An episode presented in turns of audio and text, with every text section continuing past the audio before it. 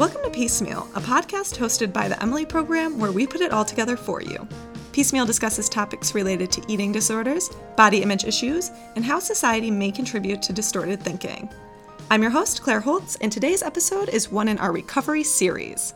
Please keep in mind that these recovery series episodes may discuss difficult topics, and we ask that you use your discretion when listening or speak to a therapist or support system as needed. Today on this episode, we are joined by Sarah Churchward. Hi, Sarah. Hi, guys. How are you doing today? I'm doing pretty good. So, for our listeners, Sarah is a writer and professional makeup artist who lives in Washington. At the age of 17, she launched her own cosmetics line and started a blog called Thought Outlet, where she discusses various topics that she's passionate about. In February of 2018, Sarah ran into some health issues, which led her to take a hiatus from work and school. But before we dive into the health and recovery side of her story, I'm curious to know more about your experience as a makeup artist, Sarah. Yeah, so I was 15 when I decided that I wanted to be a makeup artist. And it was funny because I was living away from home and I just kind of had this realization that I could be a makeup artist. like I, I remember I was I was putting makeup on myself and I was thinking, wow, I love this. I wish that I could just do this as a career. And then it just like occurred to me that I can. So that was really empowering. Um, and I I just went and I got some books and I did some research and made a game plan and made it happen. And by the time I came home back to Washington, I I was able to get set up and start working with clients. And one of my favorite things about my job is that I um, I specialize in both like beauty makeup, so like you know weddings and like photo shoots that kind of stuff but i also specialize in special effects makeup so i have a huge passion for like working with haunted houses and like movie st- set stuff and just I don't know, things like that. So it's fun. It's been fun to be able to do both um, throughout my career, so it never really gets boring. Do you have a preference for which one you like better?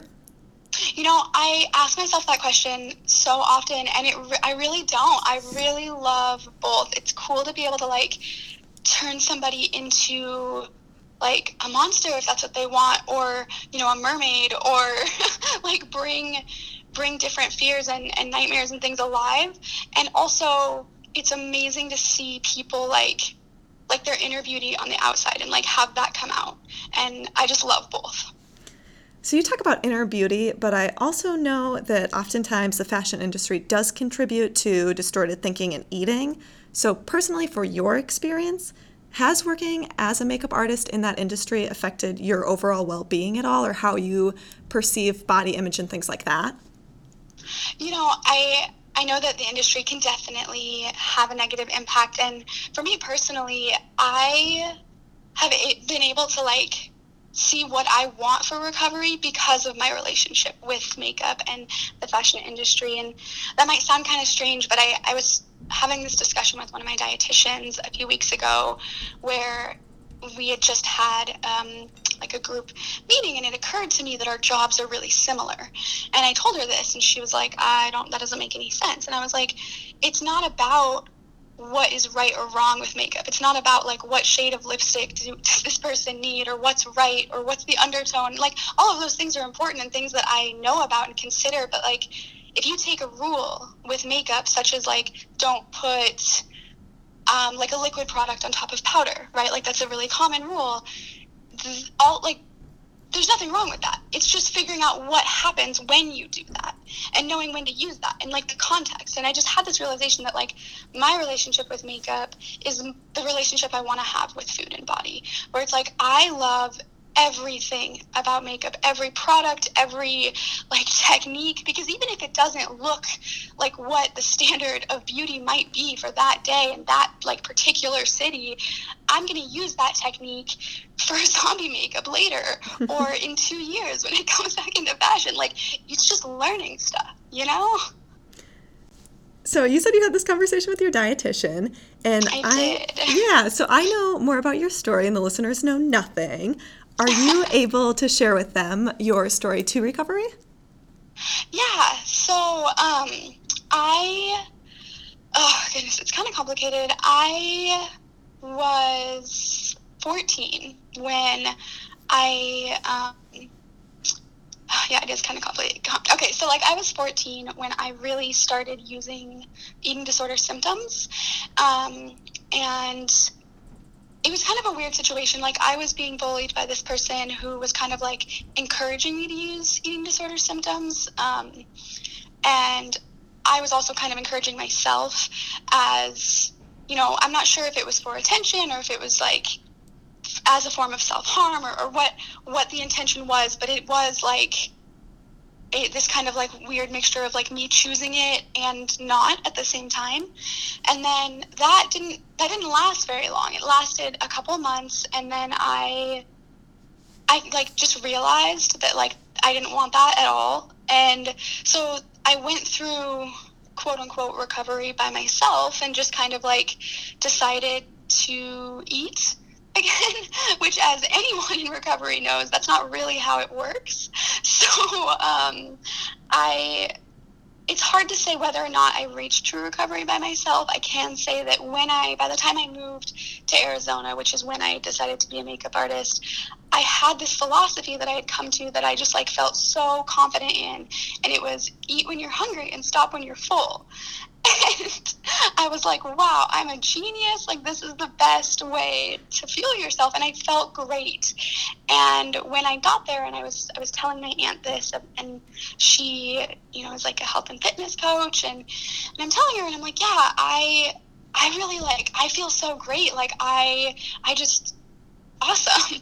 And she kind of like nodded at the time. And then a couple weeks later we were in an argument and she she was like she has a very disordered relationship with food and body and i think that whether it was projecting or whether she was angry with herself or her situation or or angry at me or whatever happened she, i just remember her like screaming at me like you cannot just eat when you're hungry and stop when you're full or else you're going to gain weight and just like all this stuff and i just like I just felt like I broke.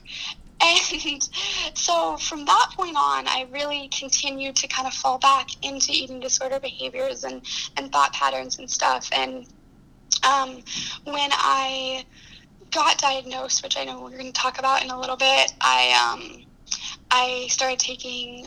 I was prescribed stimulants to keep me awake, um, and stimulants have a side effect of being an appetite suppressant. And so at that point, um, that combined with the really immense stress of being diagnosed and of the situation I was in just kind of snowballed into a lot worse relationship with food and body. And I um, was, you know, I'm, I was seeing doctors like a couple times a week anyways. And I would tell them like, I, I'm not eating. I can't, like, I just, I want to, but I can't. And, and I would tell them, and, you know, my doctor, one of my doctors, he just, he looked at me and he was like, "Well, it's fine because you are still in this percentile. You could still lose like X amount of weight, so it's okay." And I just had like a breakdown in my therapist's office where I was like, "I I am not, I like, this isn't okay. This isn't okay. Like, even if I am being honest with you guys about it, like, I need help. And so, you know, we, we called the Emily program together and it, it took me a little bit, like a couple months to actually get into the program, but that's that's kind of like the road here. So you talk about being diagnosed, and you were diagnosed with a chronic illness. Which illness yeah. is that? Yeah, so it's called narcolepsy with cataplexy, and um, oh goodness, I all right. So so narcolepsy is something that most people have like heard of but don't really know anything about. And um, usually people tell me like oh that's where you fall asleep right?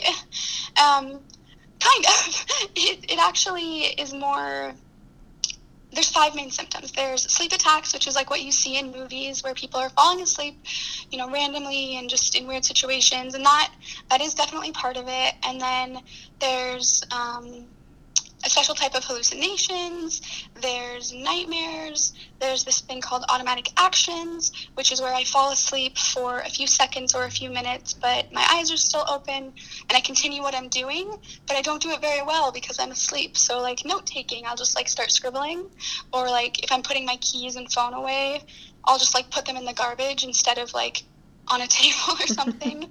um, and then cataplexy is. Um, cataplexy is kind of the big one. It is a um, it's temporary muscle paralysis that is caused by strong emotion, stimuli, and like laughter. So these, yeah, um, most people with cataplexy don't have full body cataplexy attacks. They'll just have like their arms or the legs will kind of go limp. And um, that is not the case for me. I have full body attacks where every muscle in my body is just completely limp except for my eyes and my diaphragm because I can still breathe. So that is lucky. I imagine before you were officially diagnosed that you were having some of these symptoms still, correct? Yes, I have had these symptoms for pretty much my whole life. Okay, and then you've had them for forever. So then how did you finally come to the conclusion that you needed to see doctors and that it was something more going on and that led you to get that diagnosis? Yeah, it's actually it's it's such an interesting story, I guess, because it's something I've thought about a lot.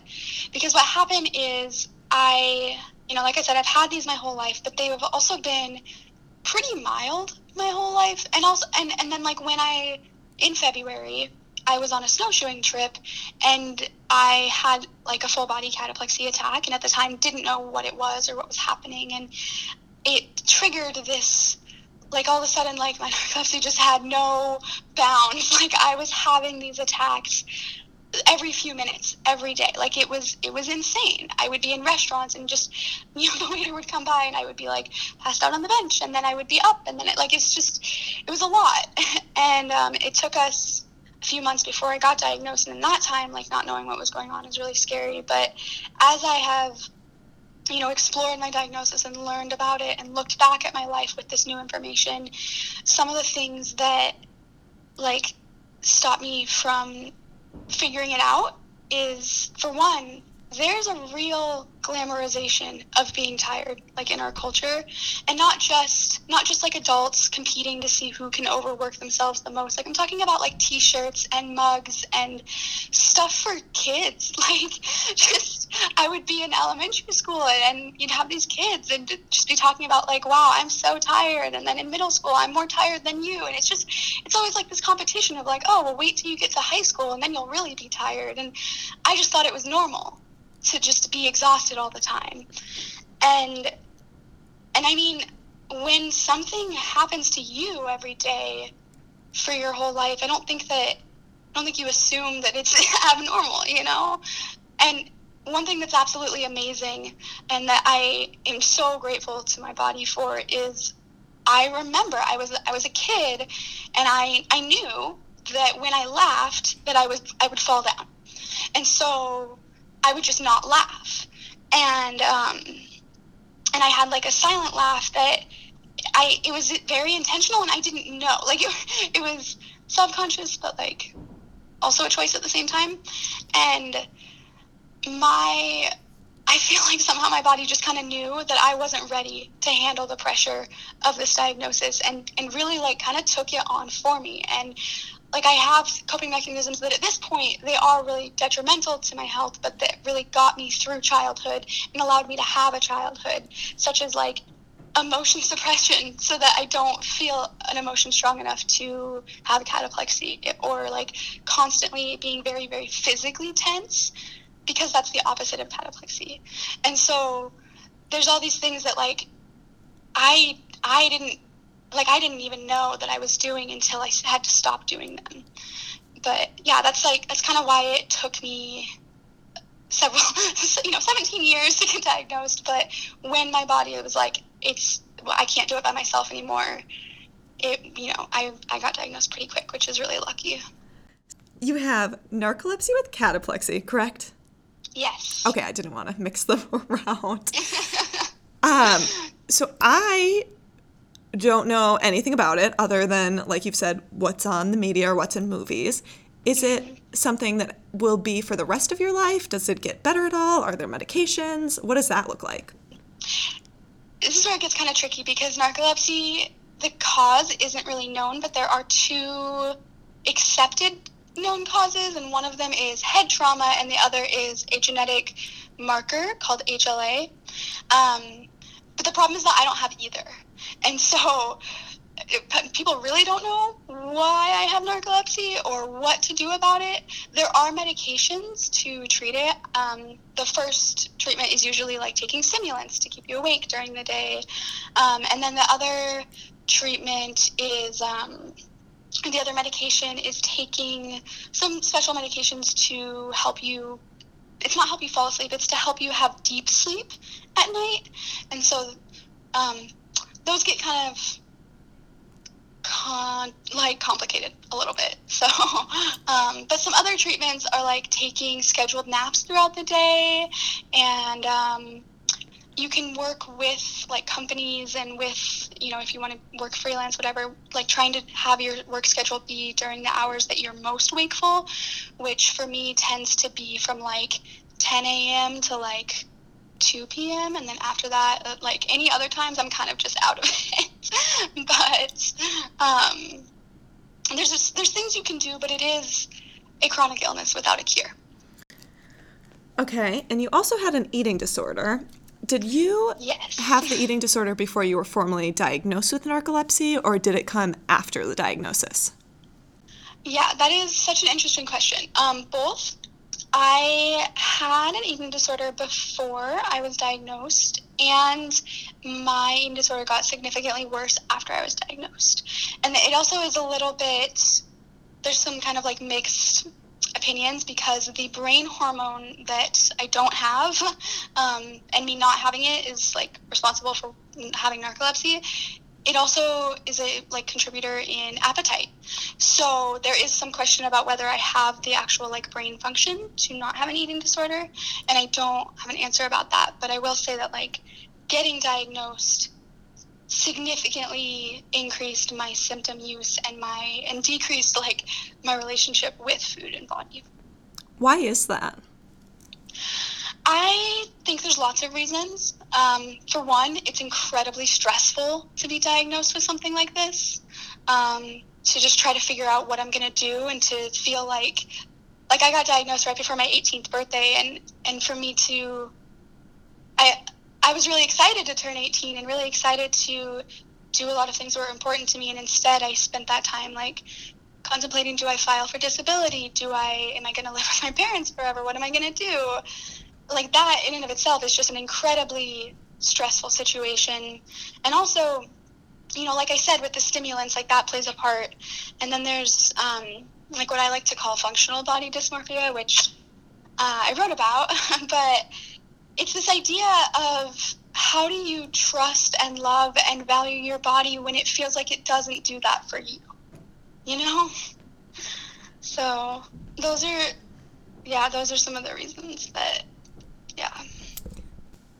How do you feel about your body today? Well my body is perfect the way it is. Okay because, well, cause, well, and it, I mean, realistically, like I, you know, obviously we could talk about like perfection and what does that mean and all of that, but realistically, where I'm at is yeah, I I don't have hypocretin. I do not know how to sleep. My body doesn't know how to do that. And also I don't know that I would be happier if it did. And that doesn't mean that I don't wish that I didn't have narcolepsy. There are definitely times, and anyone with a chronic illness has the right to wish that they didn't have it or be okay with it. Like, I think that that is such a personal relationship. But I will say that, like, I can do so much with narcolepsy and I feel like if anyone could handle it, I could handle it. And I just, I really believe that like God has a plan, you know? And I, I don't does that make sense? That like, yeah, I, it is hard when I'm having cataplexy and it is hard when I wish that I could be driving myself places and when I want to be doing what I thought I'd be doing. That's not easy. But also, I would never know anything about narcolepsy if I wasn't diagnosed. Nobody, like nobody knows anything about it. Like, it's something you see in movies, and I would never have realized this hugely untapped community that needs help. Like these, like people with narcolepsy, like we, we, like it's a struggle, and it's something that isn't talked about. And sleep health in general is something that isn't talked about. Like you know, we talk about good sleep hygiene, but it's so much more than that. Like the amount of things that, like being sleep deprived affects in your body I know that very intimately, and I'm very passionate about sleep for everyone. And how important it is for your mental health and your physical health and relationships and growth, like childhood development. Like, I would never have known if I didn't have this, you know? Do you feel like eating disorder treatment improved um, how you felt also about your chronic illness? Yeah, uh, absolutely.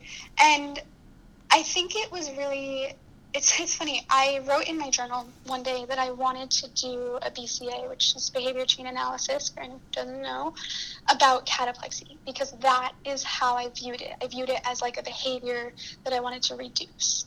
And it wasn't until I sat down and did the BCA and like wrote out like, oh, what are you know, what are the vulnerability and what is this and what what's the different choice I could make that I realized that I was looking at cataplexy and my chronic illness as a choice and i was looking at it as like something i was doing wrong.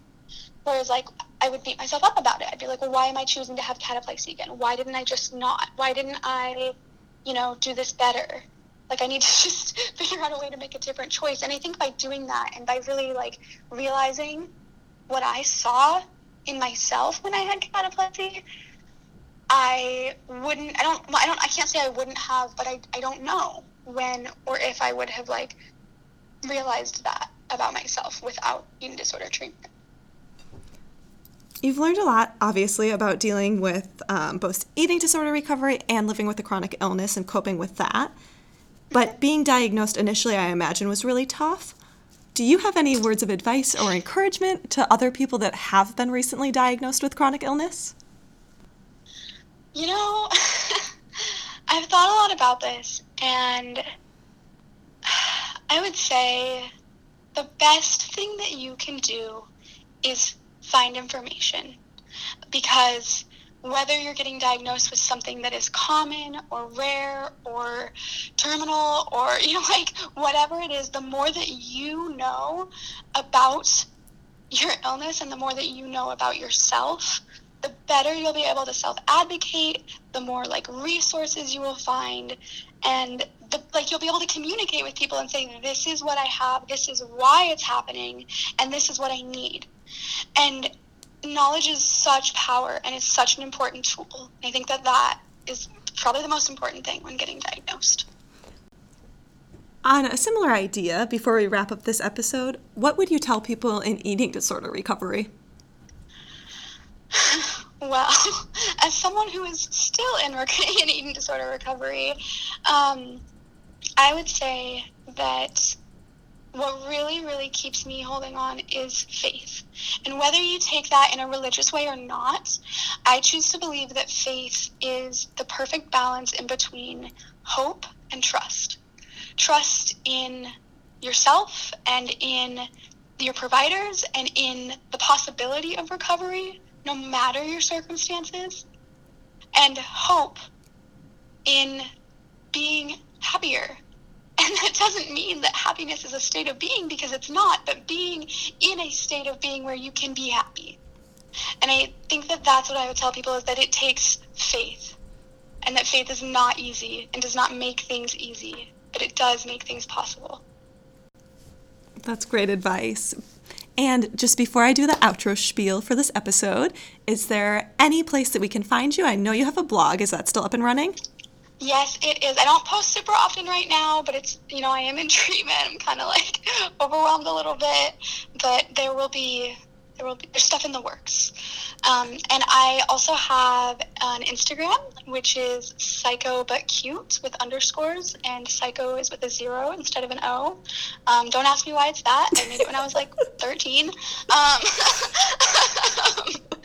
and yeah, other than that, I yeah, I um, that's all that I really give out. So. Well, thank you for joining us today. Yeah, thanks for having me.